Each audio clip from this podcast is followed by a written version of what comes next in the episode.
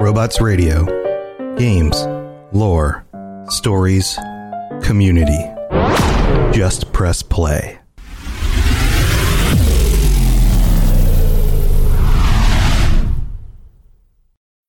When you need mealtime inspiration, it's worth shopping Kroger, where you'll find over 30,000 mouthwatering choices that excite your inner foodie. And no matter what tasty choice you make, you'll enjoy our everyday low prices, plus extra ways to save, like digital coupons worth over $600 each week. You can also save up to $1 off per gallon at the pump with fuel points. More savings and more inspiring flavors make shopping Kroger worth it every time. Kroger, fresh for everyone. Fuel restrictions apply.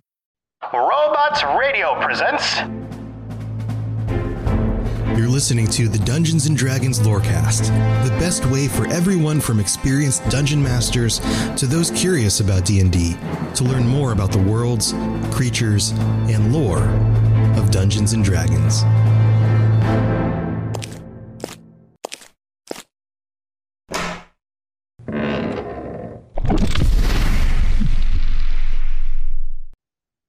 Hello and welcome to the Dungeons and Dragons Lorecast. My name is Sergio, And I am Mary. and I am sick as a dog. It's it's that weather change. I, I don't know. It had to have been. I don't know how it uh how it is in your neck of the woods, but down here in Texas, it went from hot as the Dickens to pretty darn cold. They, Yes. yeah, yeah. The temperature saw a state trooper and dropped real quick. Right. And so if I if I sound a little stuffed up and snotty, that's because I am, dear listener. That's, That's because I am. He he sounds terrible. Thank you. I appreciate that. You're welcome. Thanks. I said it in the kindest way I possibly could. Wow, that that that's as kind as you could. You know, what? You know what? let's just let's move on. Let's move on. We are here. We're not here for the the WebMD uh Sergio uh, the Sergio Healthcast. Snot Circus Yeah. situation. We're here to talk some D and D lore and in Dragonlance. in particular some Dragonlance lore, and even more in particular, more specifically, we're going to finish up talking about the War of the Lance. Now, if you were able to secure the uh, the pre-order from D and D Beyond, excited. you will be getting, uh, as of the time of this recording, you will be getting your uh, early access to Shadow of the Dragon Queen in just a few scant days. Uh, And so, Shadow of the Dragon Queen, as we said in the last episode, it takes place during the War of the Lance. So, we thought it Mhm. would be apropos to discuss that time of history in Krynn. So, if you have not listened to our previous episode, jump back, listen to that one, get yourself Mhm. caught up, and, and then pick a, pick up right right where we are now. exactly. We'll wait. Like you can pause us and come back. yeah, like yeah, this is this checking we, that out. We are in podcast form, which means we are everywhere all at It's once. true. It's it's amazing. All the the future is now. It's true. So, the War of the Lance Part 2. When we last left our heroes and our villains. So, the dragon armies move in to occupy Tarsis. The companions seek to escape, but the inn that they're staying at is destroyed, which separates them into two groups. One group heading south to the ice wall to search for the dragon orb, and the Mhm. other enlisted by Alhana Starbreeze to save her father in the twisted Silvanesti forest. So now that's that's that's the stage that the companions have been split. So think it like um like the two towers. You should Uh, not and- split the party. I mean, that is traditional thinking, yes, but you know, in some cases it it, it has to be done. Has to be done, I guess. Yeah. So this second group, which consists of uh, Tanis Half-Elven, Tika, Goldmoon, Riverwind, and the brothers Majere, are rescued by Alhana Starbreeze, the daughter of Lorac Caladon, and her griffins.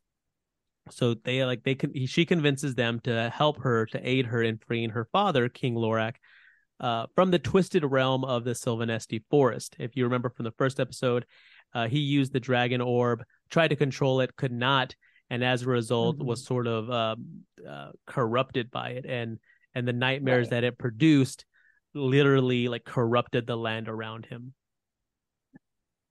So the heroes strike off east, with the griffins dropping them off right outside these haunted woods.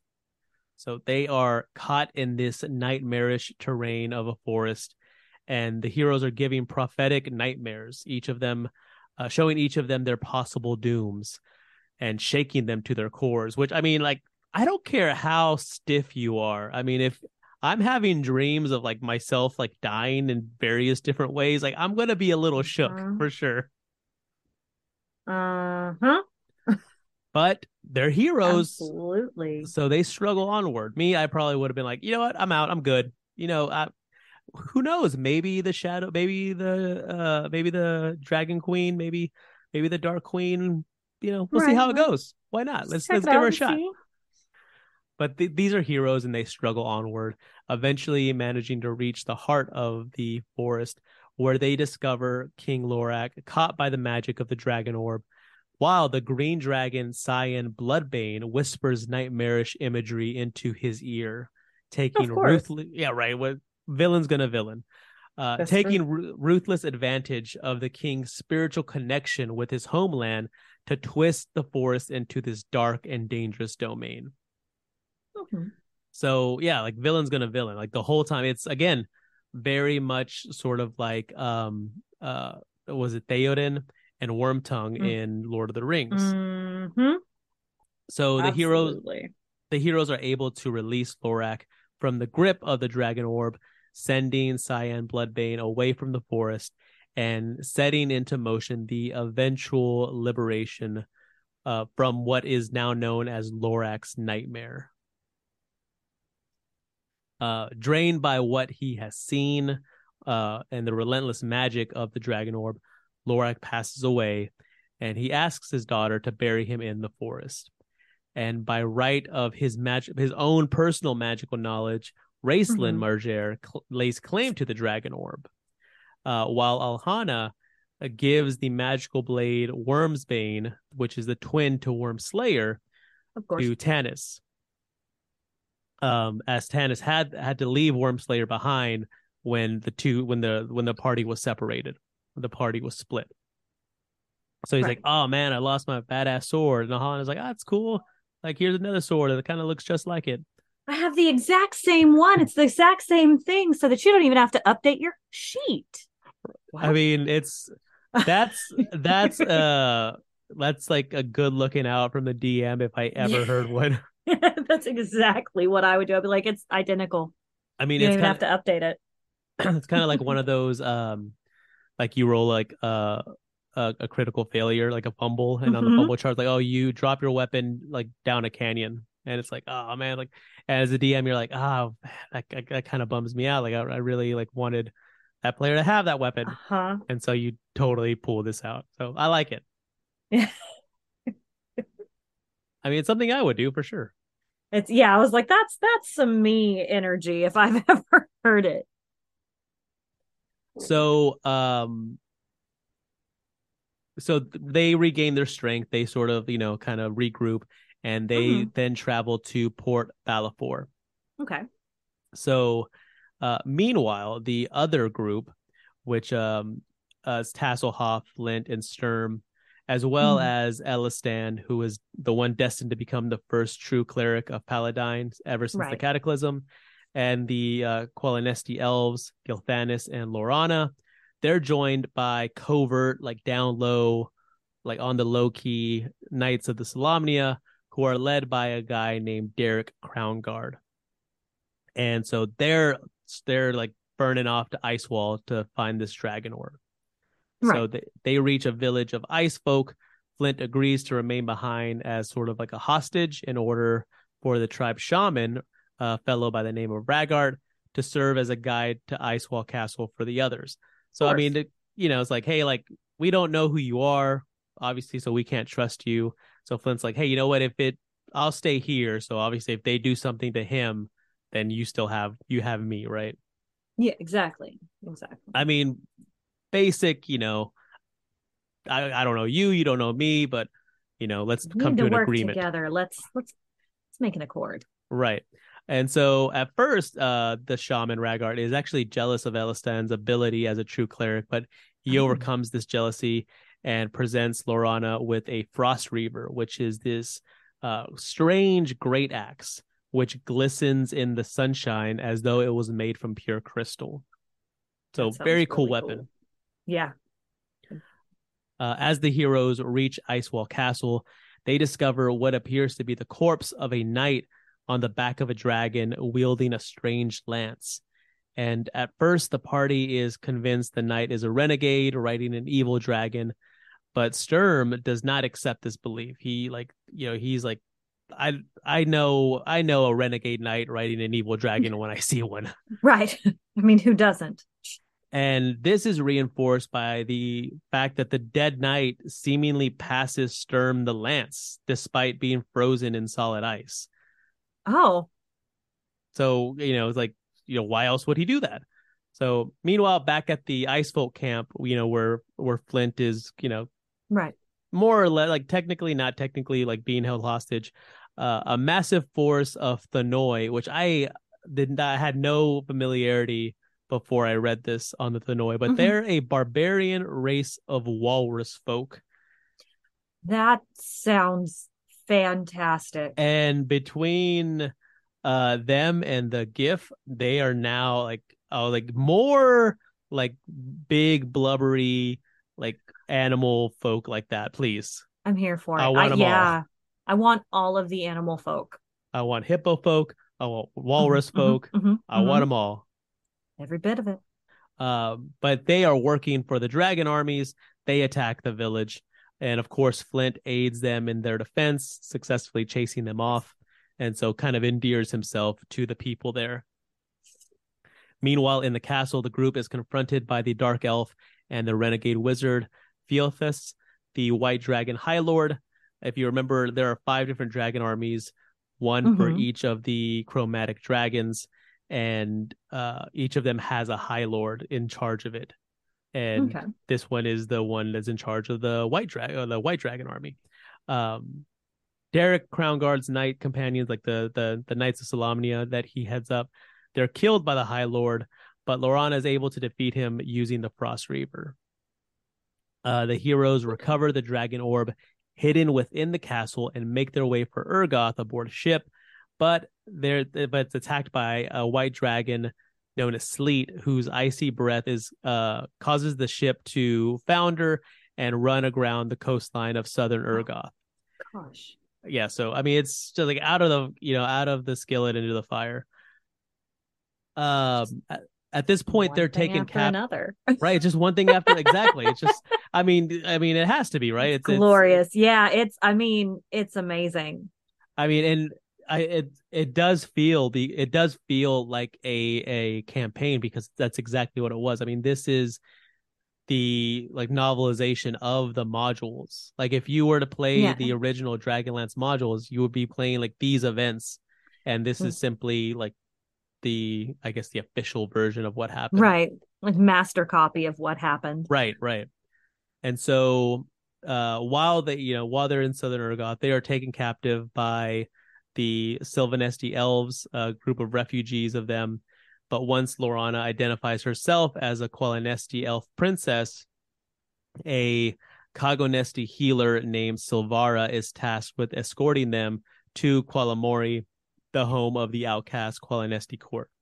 Oh. okay. There, Laurana and her brother Gilthanas are, reuni- are reunited with their father, Speaker of the Sun, Solostaran, and their other brother, Porthios. Uh, Gilthanas is welcomed as a hero, uh, but Laurana is not so much. Uh, she's sort of treated as a pariah uh, because she apparently ran away from Qualinost in the middle of the night to go after Tanis, half-elven, half-elven who she is in love with. Of course. She So- abandoned her duty, so now she's not, yeah. Regardless of everything else she's done, Right. Like, but that one thing you did that one that time. one thing was a Mm, problem. No, that, that, one, thing, a long time ago. we're not going to forget that. Mm, never. So, you know, they show up and they still have the dragon orb with them. And of course, the Qualinesti claim them or claim the dragon orb, you know, for themselves in the name, in the name of the elves, along with Mhm. Wyrmslayer, uh, which is like, what? Like this, this is my sword. I like, these are, this is our dragon orb. Like we killed a dragon arm, like a dragon high lord for this. Uh, We worked hard for this. right. Thanks. Um, uh, heartsick and realizing that the elves uh, should not control the dragon orb, Laurana gathers her allies and they steal it away. Good. Meanwhile, Silvara, the healer, tricks Derek Crownguard and Sturm Brightblade into leaving the group, taking the dragon orb with them as they head for a nearby Solamnic outpost. And at the same time, Silvara leads the others towards the mysterious Foghaven Vale, which is interesting because it's like, why are you trying to, like, why are you trying to, like, get them into this potentially dangerous situation? Yeah. And along the way, Silvara and Laurana's brother fall in love. Gilthanas and Oh. Silvara, you know, I mean, I can understand that. You're walking along a spooky trail. You know, Mhm, there's mhm. this silver haired healer. Uh, you know, you get to talking, you get to fall in love. You know, I can see that happening. Absolutely. But Laurana is, you know, at, I mean, she's not about this this healer at all. Like not Yeah, trusting no. Silvara at all. Mhm. and that just increases at as they get closer to the vale. And so once past the mystical defenses of Foghaven Vale, the group finds themselves standing before the legendary dragon monument, the tomb of Huma Dragonbane. Oh. Now this is the the fella who took down Takhisis last time. And so this is sort of a big deal. Right. Right. In Huma's tomb, Silvara casts a spell upon the group, placing them in a sort of enchanted slumber. But our our good friend Tasslehoff, that little sneaky Kender, Love uh, it. he manages to escape the spell by concealing himself beneath Huma's massive shield, and then finds a hidden tunnel that takes him deep into the dragon monument, where he emerges into a chamber and finds himself face to face with none other than Fizban. Yes. Remember, they Our never found a body. Because he wasn't dead. Nobody, no crime. No body, no crime. Of course, the Kender is shocked but overjoyed to find out that his Right. buddy Fizban's alive and is then directed by Fizban to notice the murals that depict knights mounted on the back of metallic hued dragons. You know, presumably the metallic dragon, the good metallic dragons of light, Right. as opposed to the chromatic dragons of darkness. Of course. and together Fizban and Tasslehoff return to the chamber where the heroes slumber and where Silvara seems to be caught up in a terrible conundrum standing amongst the sleeping bodies. You mean she wasn't trustworthy? Shock of shocks. I know. I I'm know. shocked to my very core. Phil, you sound shocked. You don't sound at all like like it's sarcasm. I never sound sarcastic. Uh, so Fizban sternly orders her to release the spell and tells them the truth. And reluctantly, Silvara reveals her true identity as the silver dragon, D'argent, sister to the same silver dragon that was loved by Huma Dragonbane. So it wasn't that she wasn't untrustworthy, it was that she was hiding a secret. And That's like, a big secret. it's a yeah, and it was one that big, you know, was obviously uh, had to be kept. And so Yeah. Gilthanas is kind of like freaked out by this, and that kind of like drives a wedge between them because he was like, "Oh man, I thought you were like this like hot silver haired chick, and now you're a dragon. I don't know. Turns out you're a I mean, I'm not gonna not yuck sure anyone's yum, but, you know, that's not that, my but, thing. uh, yeah. Mm-hmm. Mm-hmm. So understandably so. Um, gathering her courage, Silvara, aka D'argent, teaches Theros Ironfeld, the uh, the smithy, how to create dragon lances, like the lance that they discovered in Icewall Castle. And this this crucial moment is one one part of where the the tide begins to turn. Love it. And then moving into the year 352 AC, uh, Derek Crownguard and Sturm Brightblade reach the Solamnic outpost uh, with the Dragon Orb. And Derek again, you, you thought he was a good dude, thought he might have been cool. He attempts to take complete, like you know, uh, credit for the victory for the recovery of the dragon orb. Yeah, he totally did it. It was all him. And not only does he do that, but at the same time, he like levels serious charges of dishonor against Sturm in order to discredit him. So he's like, "Oh man, I got this dragon orb all by myself. Also, that guy is like a traitor or whatever. He stinks. Uh, he doesn't wipe well after number two. Uh, whatever he says. It's the best. That's like the worst kind of slander I've ever heard in my I life. I mean, that's how I usually discredit people, and it, it it usually works.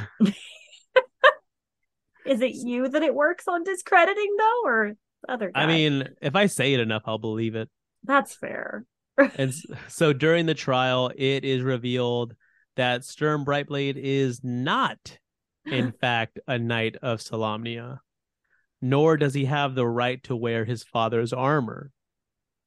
And so, like, you know, obviously, like what Derek Crownguard was, you know, the, the charges he had leveled against him, well, they weren't entirely true. There was like some facet of it that ended up being truth because you know he Sturm is running around saying that he's a knight of Solamnia when he isn't in fact. However, upon the oath and trust of the Grand Master of the Knights, whose name is Gunthar Uth Wistan, Sturm is cleared of the charges of dishonor and granted interim status as a knight of the crown until the matter is settled.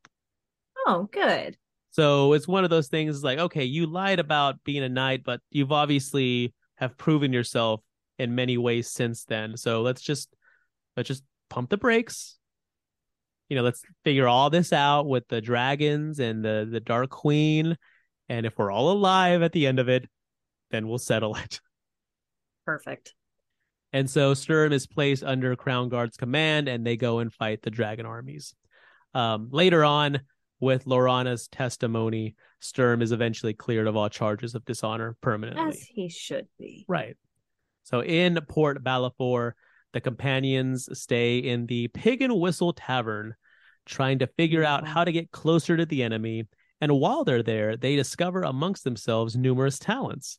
Uh, so Raistlin performs uh, pre did pre pre I can never say this word prestidigitation. There we go. Oh, yeah. I always want to say pre, and I'm like, that's not how you say that one. Prestidigita- uh, prestidigitation. Prestidigitation. Prestidigitation.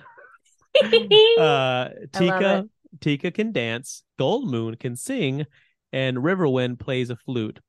And Caramon performs act of, acts of physical strength, so he's like a strong man. I and- love it. I mean, thus is born the traveling sideshow known as the Red Wizard's Wonderful Illusions. I like it. And so they essentially become like a carny act, which is awesome. Yeah, that's that's. I was like, that's that's not a bad. uh That's not a bad wrap up.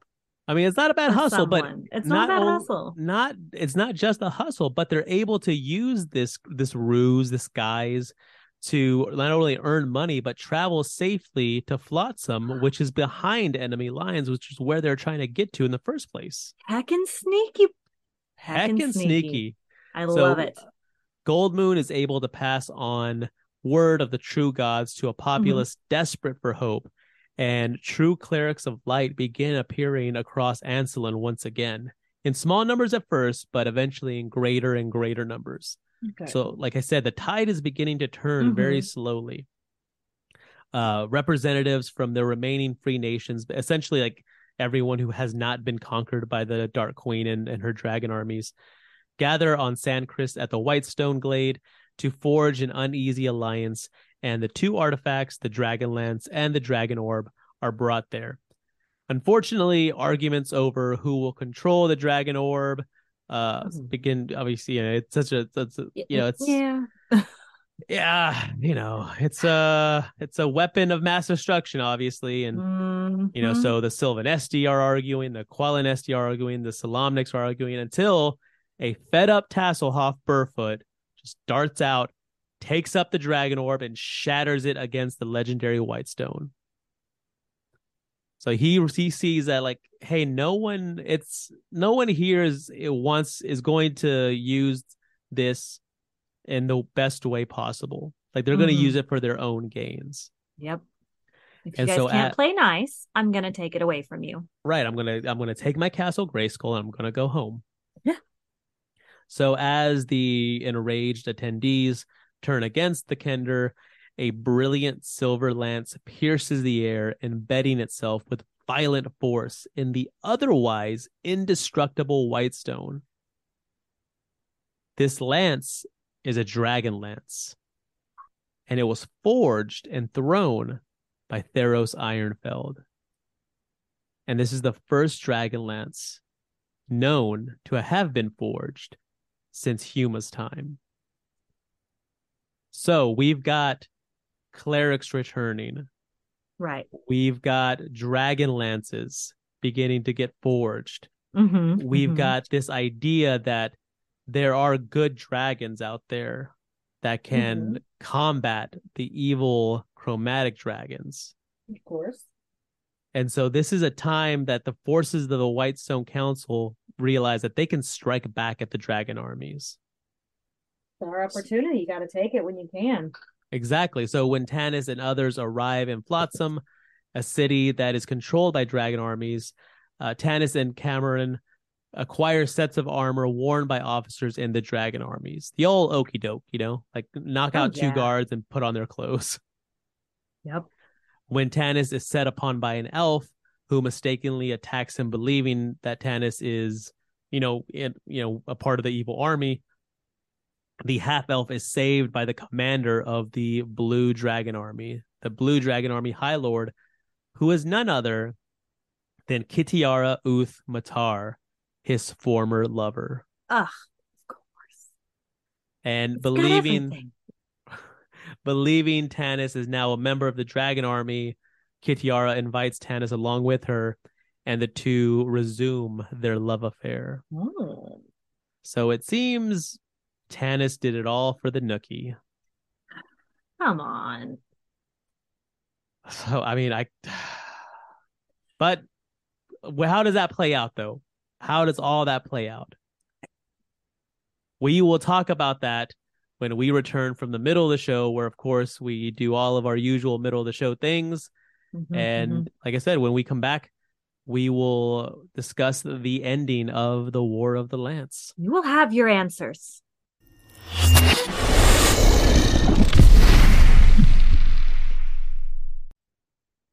Welcome to the middle of the show. Well, we've still got a lot of War of the Lance to get to, so let's just dive right into what we do here in the middle of the show, Mary. Yes, so we are going to start with thanking our patrons. You guys are awesome.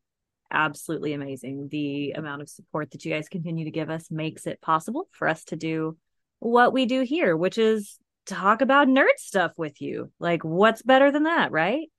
Um so if you're not exactly I I am willing to say it when no one else will, but nerd stuff is the best. It is. It is the best stuff.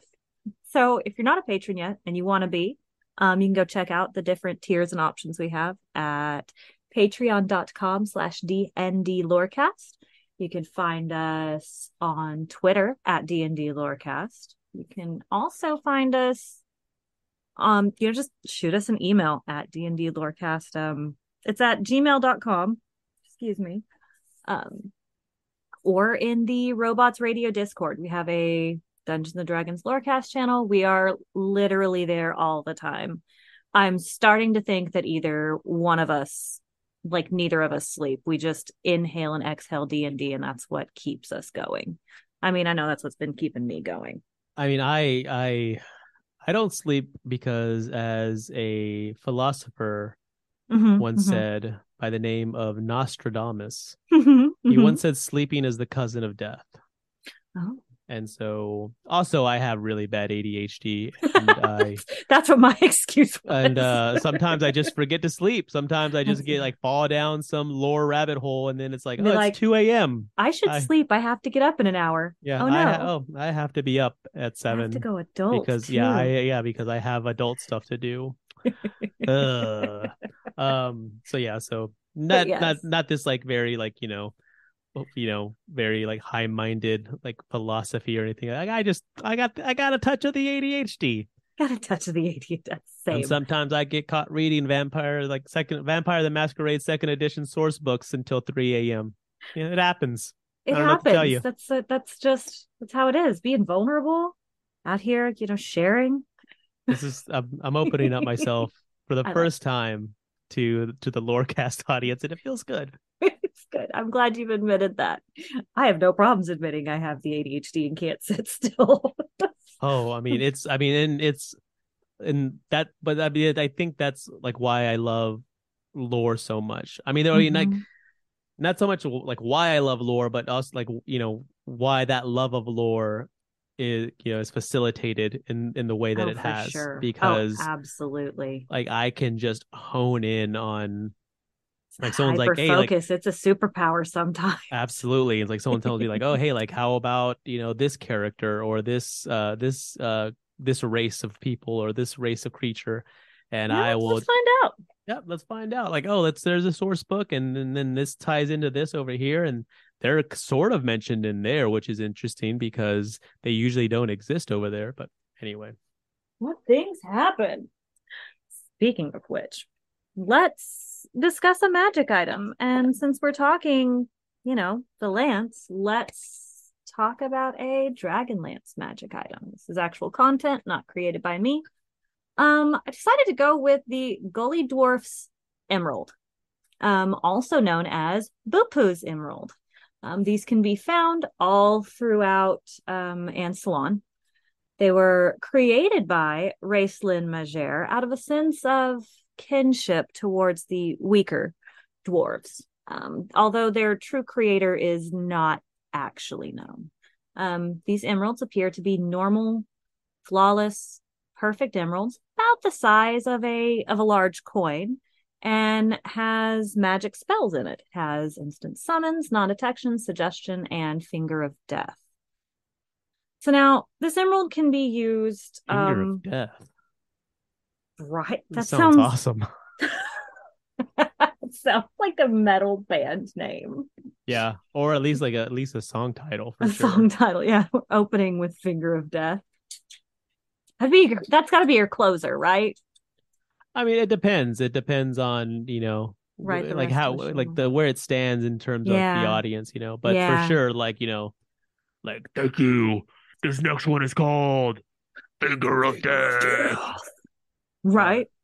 I love it. so this emerald um has power within it that when it is used um is when it's offered to someone as a as a bribe um the person who is being offered that bribe will be overwhelmed by the desire and need to possess that emerald giving it you know it, it, it causes them to give in to any suggestion given to them. Like they want it that badly.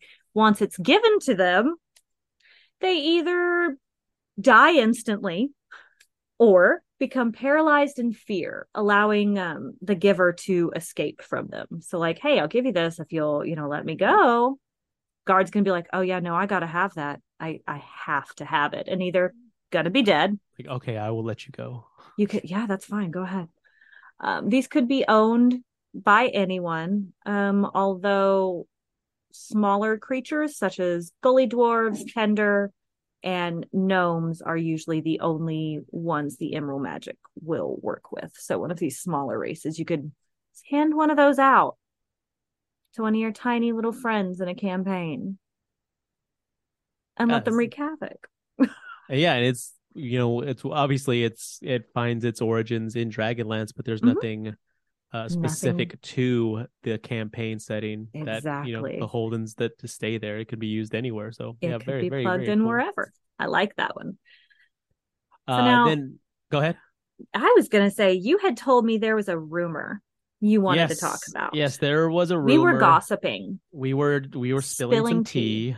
Um, it's an unconfirmed rumor that comes Mhm. um by the way of a uh, a YouTuber uh by the name of um Indestructoboy, uh, very popular on YouTube uh Okay. and has this rumor from a credible source that obviously unable to reveal due to legal reasons. But the rumor is that uh, Wizards of the Coast does not plan on continuing the open game license uh, moving forward into what will you know what is now known as one what is currently known as one D and D. Mm-hmm. Uh, so essentially, uh, the OGL, the the the open game license allows uh, third party, uh, third party people, companies, anyone to to Right. create content using the rule set for that game, which is you know essentially homebrew. Like All if you buy homebrew. if you buy anything from Kobold Press Mhm. or um, uh, MCDM Mhm. or from or even um Paizo, you know, Paizo um just released uh a uh uh reissue of their Kingmaker Adventure Path Mhm. and they included a 5e uh you know uh bestiary to include so you can um so you can sort of uh play that with fifth edition rules if need be if you wanted to right. um, and so, like I said, that would essentially put the kibosh on that, and that's I don't see how that is a good idea I'm in I'm the least. to agree. Not I'm inclined to agree. I was actually just talking to a friend of mine yesterday. I was talking to Mello, who's been a guest on our show before, and we were discussing um, one of the things that we love about D&D being that home brewing, sampling from so many different places. And the open-ended aspect of it that allows for more creativity is actually one of the hu- one a huge huge pull for me because I'm I'm a very creative what if kind of person. Yeah, so absolutely. that to me just kind of feels it feels like gatekeeping a little bit and you know that isn't to say that you couldn't still homebrew. You Right. couldn't still play one D and D or whatever it's called, Right. D and D sixth edition, five point five, we're gonna end up calling it sixth edition or 5.5 but at the same time like there are companies that employ people that do this you know that that make their living doing this and Yeah. a lot of companies are are great at doing this you know mm-hmm. that a lot of companies that i i support that i have books on my shelf from them because you know i want to support that kind of creativity and that kind of Mhm. and, and that foster that sense of community that like you know we are all playing this game that we love and we're all finding new and exciting ways to play it and so i hope that this Mhm. rumor is not true in the least um because it's i it's it's going to it's going to pretty much put the death nail in a major aspect of what i love about d&d yeah it's it's very that doesn't seem like a smart move move for community building or for unity which is No, it- supposed it to be also a big doesn't. push inclusiveness because then it just kind of takes away a very creative very important aspect of it i think and that's you know all the more evident by the fact that we have a we have a feature every episode called the DM's Guild Corner of the Mhm. Week where we talk about some of the best homebrew that is available. And this week we're talking about Prothero's Guide to Spellweavery. For Ooh. 1995, you get 130 pages with detailed guidelines and lore that will help you grasp the concept of magic at its core, as well as incorporate it into your adventures and world building, whether you're a beginner or an experienced storyteller. Hmm.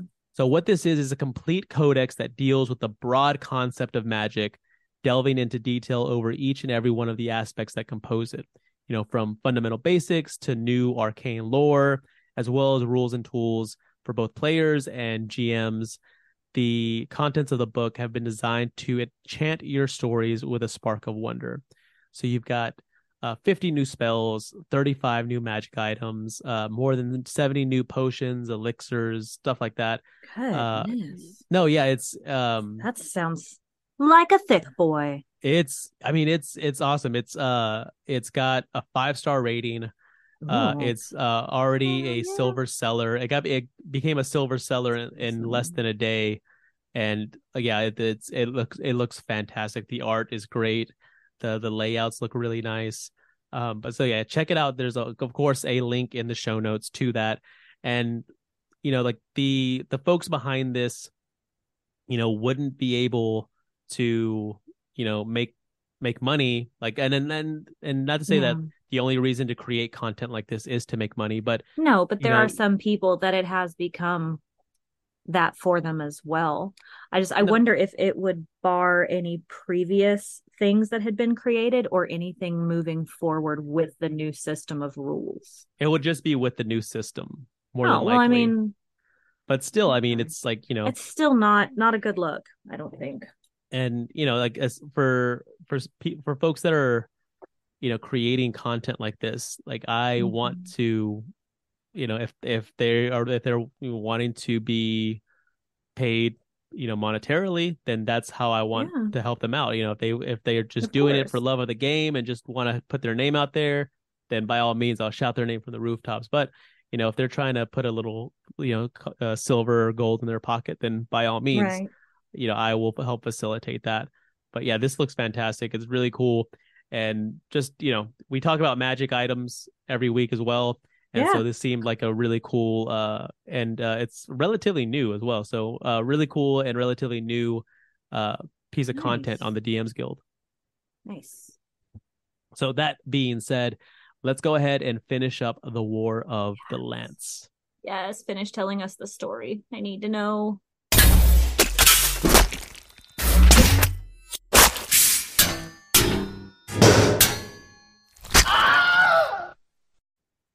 Welcome back as we dive into the final act of the War of the Lance. Let's dive right back in. So the year is 352 AC. In early spring, the Blue Dragon Army besieges the uh, High Cleric's Tower near Palanthas, and Laurana, who has been named Golden General, aids in the defense of the tower. But the Blue Dragon Army seems too powerful to be defeated until Tasslehoff discovers another dragon orb within the tower. And now with his fancy fancy spectacles, his glasses of the arcanist, the Kender is able to translate the language of the orb and reluctantly gives that information to Laurana. So what does Laurana do with this dragon orb? Well, she uses it and reveals the deadly secret of the tower that it had actually been built and modified to serve as a death trap against attacking dragons. Oh. And so, with that knowledge, they're able to turn the tide of this battle. However, regrettably, Sturm Brightblade dies hmm. in one on one battle against the Dragon High Lord of the Blue Dragon Army, who reveals her true identity to Laurana when Laurana rushes to the side of the fallen Brightblade. And who is the Dragon High Lord of the Blue Dragon Army? Kitiara. Kitiara taunts Laurana with the news of Tanis, like, uh huh, I got your man, while giving her three days to bury their dead, which that's like some, like, a villain's gonna villain, and that's like some real villain type stuff right there. That really is. We've already won, but I'll be kind and let you at least bury your dead. Like, I'll be back. Yeah, I'll be back in 72 hours to kill the rest of you. Also, like, I got you. Clean boom, I got, up. boom, I got your boyfriend. Boom, I got your man. Rude. So meanwhile, while Kitiara is away in Palanthas during this battle, Tanis returns to the inn where his companions are staying, and he convinces them to leave Flotsam quickly before Kitiara can discover their whereabouts. So they board a ship, and it's there that Tanis discovers that the Hellman uh, is a mysterious guy named Barum, and the dragon armies the dragon armies seem to be searching for him and he's not exactly sure why. So but anyways the companions flee flotsam but unfortunately kitiara has has been having tanis followed not completely trusting her half elven lover's quote unquote conversion to the dark queen Mm. i mean because what is a villain if not you know super paranoid right Oh yeah. and That's untrusting like the I've already got that part of my villain arc under control, being super paranoid. Check. Like got check. Now you just now you just need like you know you need a breaking point. I do. We'll see. We'll see. We'll figure it out. You I'm sure it'll happen. It'll be Oh, we need to just like clip that. Now you just need a breaking point. I do. The Dungeons and Dragons Lorecast every week, every Saturday, or wherever you love get your podcasts. Um, so as as the ship that Tanis and and friends are on set sail, it's pursued by blue dragons led by Kitiara, and in desperation, this helms this helmsman sails the ship into the deadly maelstrom at the heart of the blue sea or the blood sea. I'm sorry, and we talk about the maelstrom in the Patron Plus installment to the War of the Lance. Uh, seeking to escape capture by the Dark Queen. Again, the the dragon armies seem to be after this this fella, but not exactly sure why, and he doesn't seem keen on letting himself get captured. I mean, would you? Right, right. So as the ship is caught in by the mighty pull of the whirlpool, Raistlin Mhm. uses his dragon orb to abandon his fellows and his brother, setting himself on his own path towards the future. So he just dips out. Hmm. So He just dips. he just burns off on these fools. Rude. So abandoned by Raistlin with the blue dragons and Kitiara driven off by the maelstrom, the boat is dragged beneath the waves, and the companions awaken to find themselves in the undersea ruins of Istar, where they have been taken by the Dargonesti sea elves that saved them. Again, Oh. why Istar is underwater is in the Patron Plus installment where we talk about the cataclysm, but Mhm. freaking sea elves, awesome. I love it. Same. So Tanis is able to convince the sea elves that even under the sea, they would not be safe from the Dark Queen's evil designs of world conquest, and they're finally able to convince the Dargonesti to return them to the surface. And they do so and escort them to a small fishing village, removing much of their memories of Istar and the sea elves. Although Ka- uh, Caramon and Tika retain some memories, particularly of their newly forged bond. Hmm. Oh. Oh my. Oh my. Uh, a special force of knights aided by the elven prince Gilthanas and the silver dragon D'argent, and now a copper dragon by the name of Symbol, uh, successfully infiltrate the city of Sanction, which is essentially Dragon Army, like Dark Queen HQ, Got it. discovering the secret of keeping the good dragons out of the war. And what's revealed is that many of the captured good dragon eggs had been used to create draconians. And so once Oh. they discover that, the metallic dragons are freed from their oath and swiftly enter the war and even the odds. So now we've got we got dragon fights, baby. Come on. I'm here for it. Love dragon fights. After the battle uh, at the High Cleric's uh, Cleric's Tower, Laurana convinces the Lord of Palanthas of the city's danger from the dragon armies, despite treaties made between the city and the Dark Queen forces, saying like, "Look, hey, like th- those treaties didn't save the Silvanesti. Like they may, hey, they they they did that too. Like look what they're at." Mhm. And so Lord Gunthar is like, you know what, you're right, places control of his armies in her hands.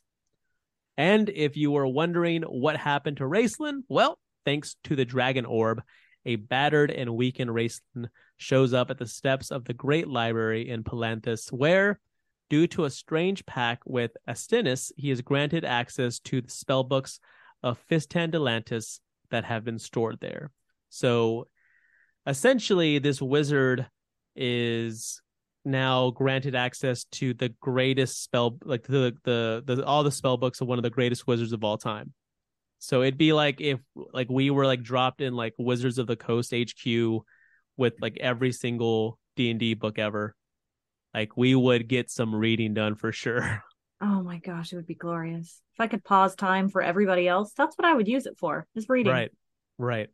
And so, with the arrival of the metallic dragons and the aid of the dragon lances forged by Theros Ironfeld, and then other dragon lances that are discovered in hidden caches, the forces of the Whitestone Council are finally able to take the offensive and they're able to claim vital victories, including Flint Tasslehoff and a bronze dragon by the name of Fireflash, capturing Kitiara's second in command.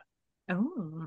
So moving on to the summer, the armies of the Whitestone Council begin striking back and reclaiming much of Solamnia. In fact, uh, Ariakan, son of the self-proclaimed Emperor of Ansalon, Lord Ariakas, is Mhm. taken prisoner by the Solamnic Knights. So like things are looking up finally for the first time in the war. Things are looking good for the for the good guys. It's about time. It's about time. It The dragon armies time.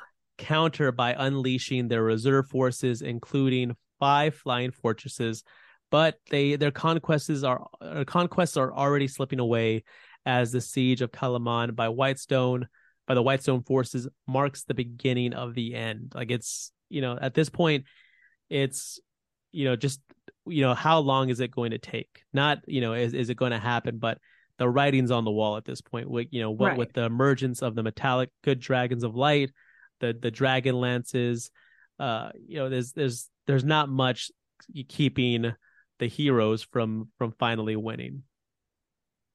Uh, Laurana makes plans to march her Whitestone forces across Estwild to assault the Vale of Neraka, the stronghold of Takhisis's forces. But as the Golden General plans to make her march eastward, she receives a missive from Kitiara offering to trade a wounded Tanis for the return of Bakaris, the one that the second in command that was captured previously. So it's like, hey, like I've got Tanis. Let's just let's do uh let's uh you know do, Let's do a trade. yeah, let's do a um a prisoner swap. So despite misgivings from Flint and Tasslehoff, you know, like obviously this is probably a trap.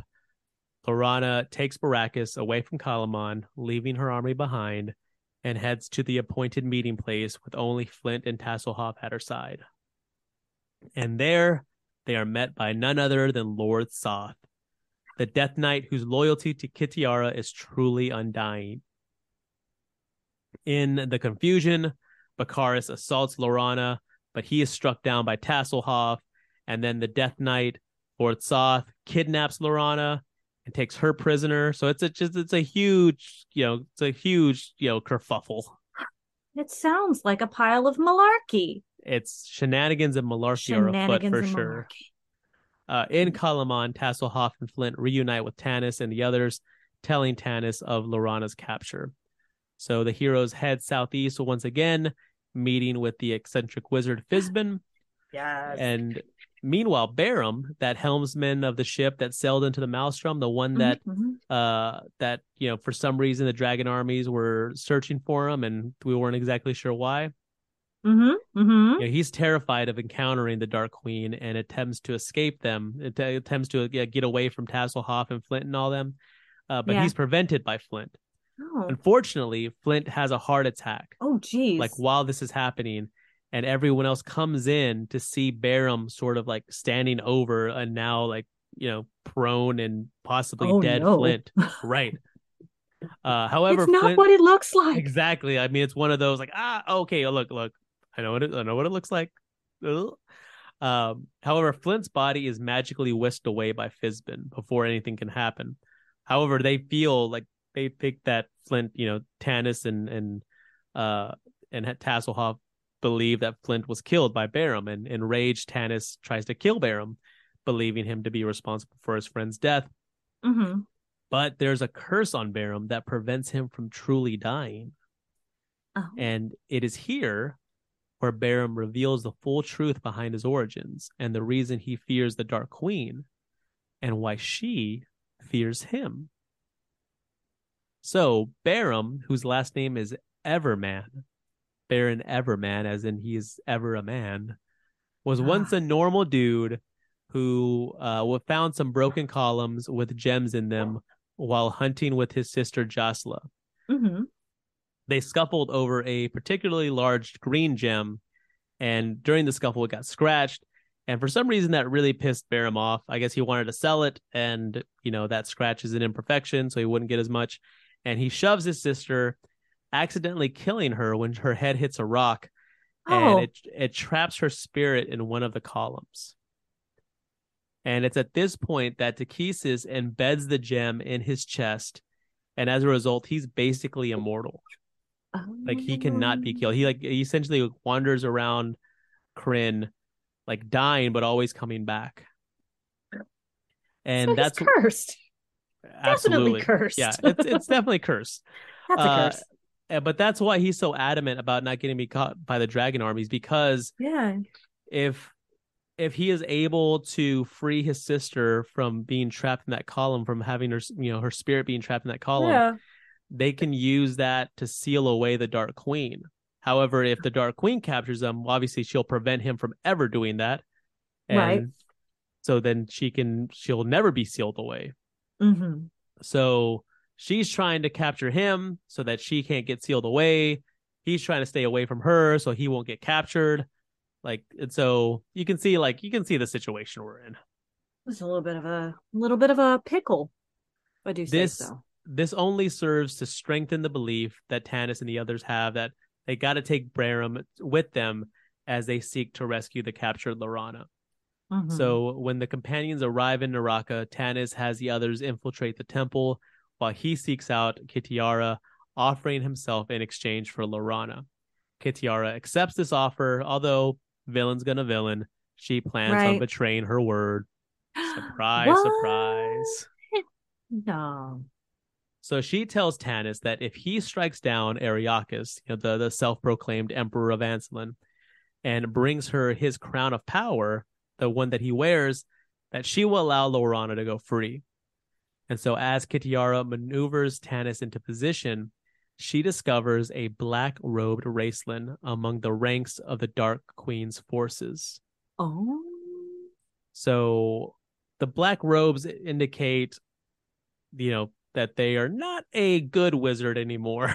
You know, Raistlin used to wear red robes because he's a good guy. Now he's wearing black robes, but you know, Oh. he's still oh. Raistlin. So we're not exactly sure what's going on. So what does happen is Raistlin tells Tanis that he will remove Ariakas's magical protections, providing him with the opportunity he needs to strike.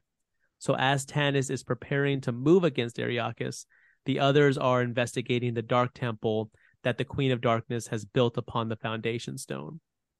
And beneath this temple, they're discovered by a draconian assassin loyal to Kitiara, who you know brings his his his forces, his posse, his homies to Mhm. fight the companions. And then horrifyingly, before their own eyes, the events that were revealed in the prophetic nightmares of the Silvanesti forest begin to occur. Like all those like horrible Oh. things that could have happened to them, Uh huh. they start to happen Oh. as one as one by one. They seem to fall against the sheer number of the enemy. Yeah, it's Mm. so this is I thought we were doing so well. What is happening? However, it is the appearance of Raistlin himself that enables the prophesied events to change. As the Oh. wizard lends his aid, reuniting Berem with the spirit of his sister, Jasla. So Berem throws himself upon the foundation stone and is finally able to embrace true death. And with Berem's death binding the foundation stone, the Dark Queen's connection with the physical realm is torn and the temple begins to fall apart. And in this confusion, Tanis is able to strike down Ariakas and gain the crown of power, you know, so he could give it to uh, uh, uh, Kitiara and, and free Laurana. The Mhm. Dragon High Lords and their forces fall to fighting one another over gaining control of the crown, giving Tanis and Laurana the opportunity to escape the crumbling temple. And they're met by Kitiara, who allows them to leave together.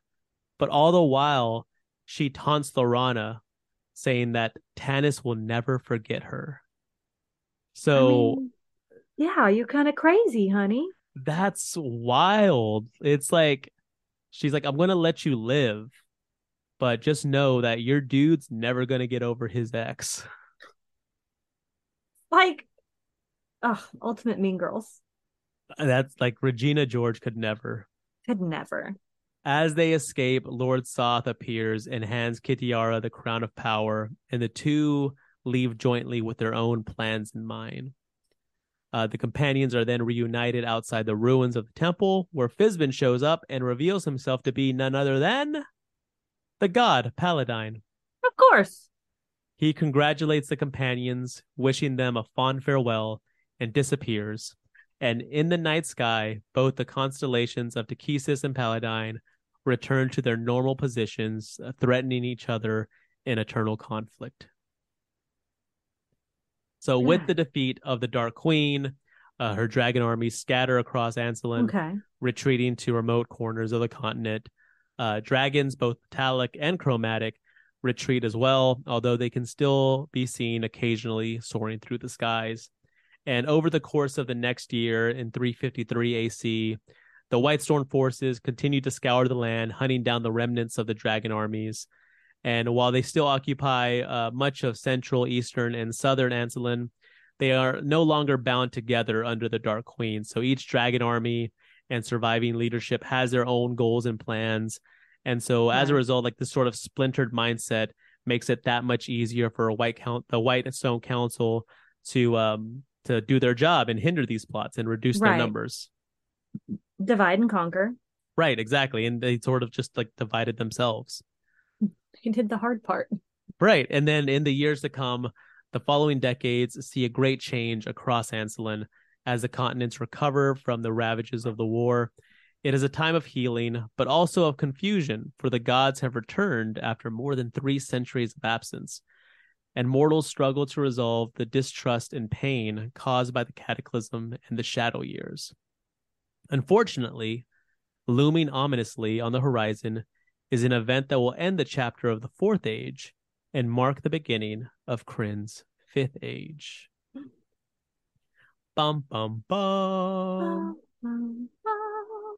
So there you have the War of the Lance. Oh my gosh. So it's going to be really interesting as as far as like what aspect of this Shadow of the Dark Queen takes place, and, like, Right. you know, and where does it fit in?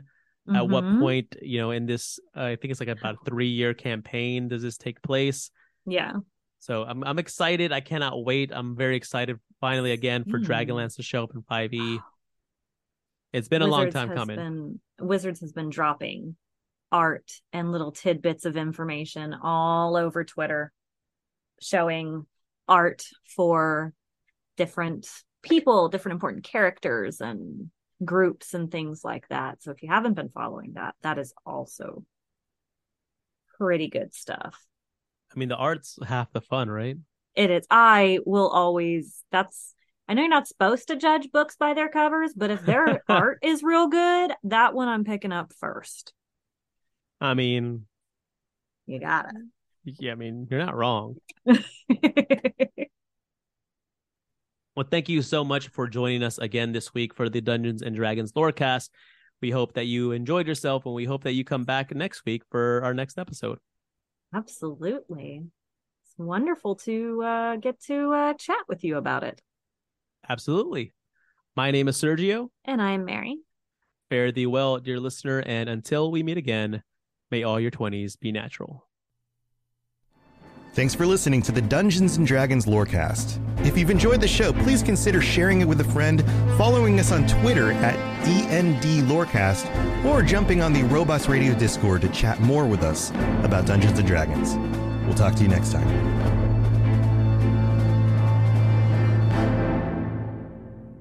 You've been listening to a Robots Radio podcast. Smart shows for interesting people. Check out all the shows at robotsradio.net.